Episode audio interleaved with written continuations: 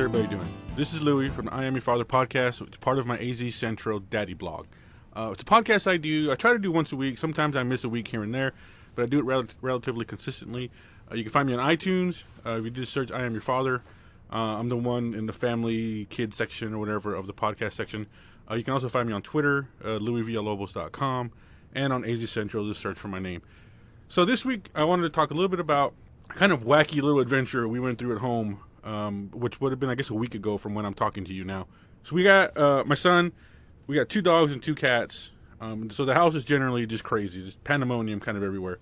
And one of our dogs, uh, Ratchet, um, and yes, he is named after the video game Ratchet and Clank, and his brother, uh, the Beagle, is named Clank. But Ratchet uh, is eight years old, coming up in December, and he's had a lot of medical things. So when we found him, he was hypothermic. He was nine ounces. He was basically going to die. Took him to the emergency vet that night. He was all good. They pulled him out of it. And he was a newborn at the time. I don't know for exactly how much of a newborn, but he was a newborn. He was super, super young, little puppy, eyes closed, the whole deal. Bottle fed him for you know for weeks.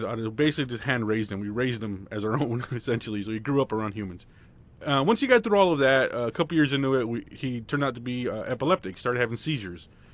Um, so now he's official epileptic. He's on medicine for all that stuff about a year ago, he had a really crazy episode where he ran through like 12, 14 seizures in like three days. He chained eight of them, like just eight back to back seizures, which was really, really stressful. And we thought we were going to lose him then. Vet pulled him out of that. So twice now, this dog has beaten death. Well, this last week, uh, my son had got a stomach flu. Um, and it was a you know pretty gnarly little stomach flu. He missed school for the whole week. It was it was really bad. He didn't he hates missing school. He loves it so much. But we had to pull him out of it because he was having stomach problems and all of the things that come with having stomach problems. Early on in all that, in that week, our uh, Ratchet the dog here got stomach problems as well. And we just assumed it was some kind of stomach bug that hit him kind of weird at the same time with my son. So we kind of waited a little bit. But the dog started throwing up a lot, threw up three or four times. And uh, we eventually initially took him to the vet. And what happened was a week of just chaos where I'm with the dog pretty much the whole time, and my wife is with my son pretty much the whole time, and we're just texting each other back and forth updates on what's going on. So we took Ratchet to the vet on a Tuesday, I think it was. Might have been a Monday, but I think it might have been I don't know somewhere early in the week. Initially got some X-rays. Turns out no no obstruction from what we could tell. A lot of fluids that we could get to him. Then he stopped eating. He got worse as the week went on. He got progressively worse. He wouldn't eat. He wouldn't drink. There's he'd go entire times of blocks of time where he wouldn't move. He would just kind of lay there with his eyes open. Just the definition of lethargic. And so as the week went on, we got more X-rays, more X-rays, more X-rays, more tests, more exams.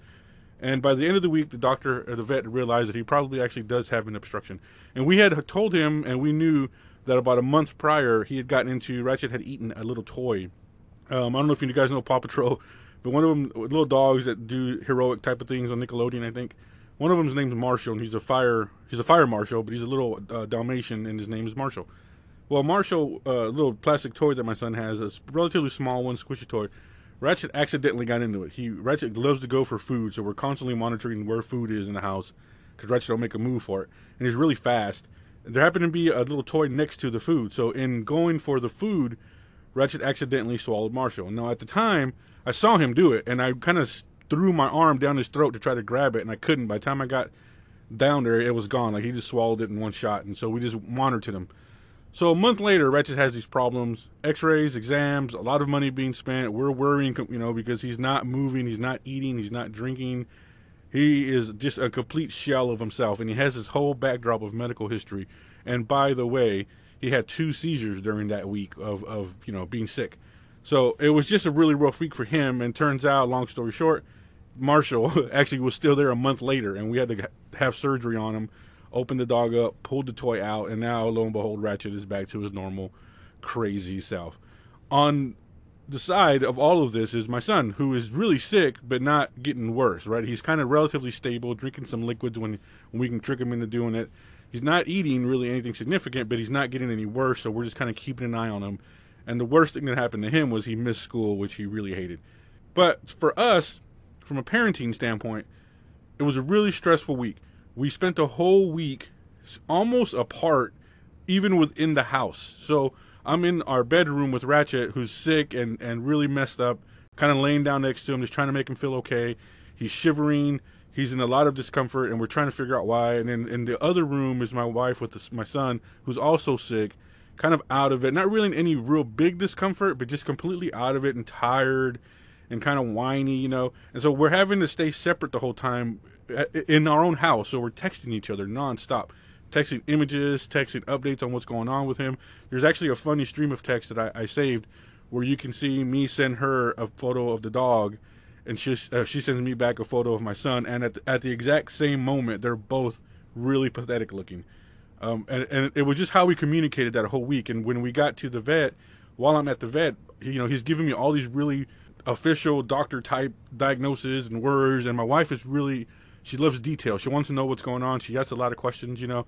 Um, I tend to just kind of chill out and take the doctor for, for, and we absolutely trust them, both of us, but she just wants more information generally. She asks a lot of questions. So I'm having to channel her with the doctor and make sure I understand what he's telling me because I'm going to have to text it to her immediately.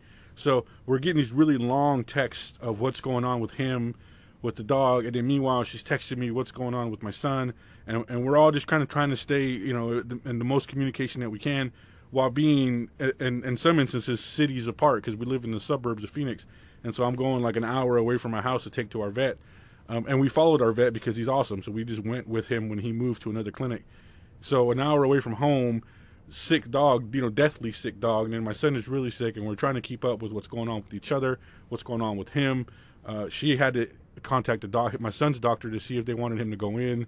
She's emailing the school, trying to figure out if he can stay out of school and, and what he might, you know, kind of what the rule is with them. I'm in the vet trying to figure out what x-rays, trying to figure out how we're going to pay for this stuff, talking to the vet about how we're going to pay for all of these things, trying to figure out what is actually wrong with the dog. Um, and it was just a chaotic week of really just worrying, right? I mean, it's it's worrisome when your son is sick. It, it, it you don't want your your child to be sick, and it scares you, and you start to go through all these things about what do we need to do, what do we have, what don't we have, when do we call the doctor, does he stay out of school, right? These are all the things you worry about, and then to add on top of that, uh, your dog being really sick, like really physically sick, where you can tell something is really horribly wrong with this dog, and those two things together are create a really stressful situation, um, and without the ability to just constantly text, if we had to rely only on phone conversations, it would have been more stressful. Because if you think about how easy, how much easier it is, at least for us, and we might be the weird ones, how much easier it is to relay, not tragic news, right? Because this isn't a tragedy, but it's just sad, bad, scary, maybe news. You know, how much easier it is to relay that stuff through text when you can just be matter of fact and emotionless about it, right? So if somebody emails you that they're sick and you ask what you know what's going on and they, they respond to you through text they have to be very clear cut. They have to be direct. You almost have to be like twitter. You don't have a lot of room on twitter. When you're texting you're not going to text blocks of text. You, you can't convey emotion.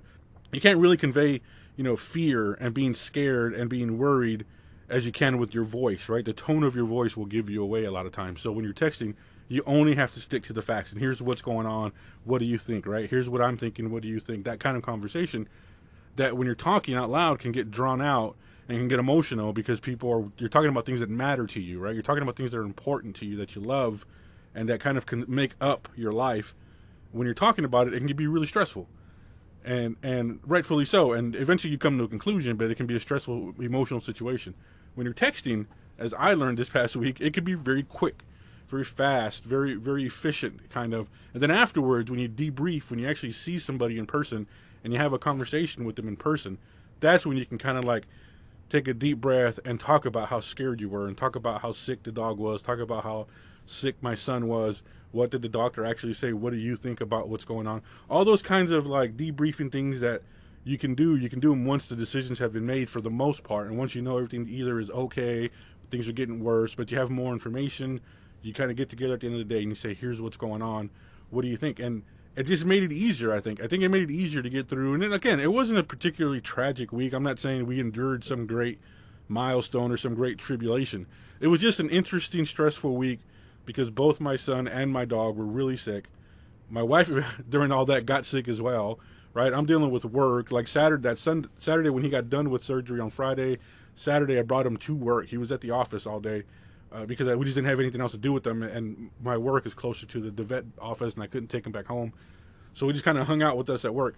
And so all of these conversations that you're having through text in your life, just be you know think about it. Think about all the conversations you have with text. How much we rely on texting uh, as parents, talking about your children. If you're at, if one of you is at work and the other one's at the school, if something's going on and you both aren't in the same place, like how much does texting, just a really quick text, really help you get through these those moments and help you get through your days and help you kind of figure out what's going on and then later you can talk about it and later you can have meaningful conversations about it and laugh and giggle and you know and th- there was a lot of weird moments in the middle of all this where Prince died like Prince died. Like why is Prince dead?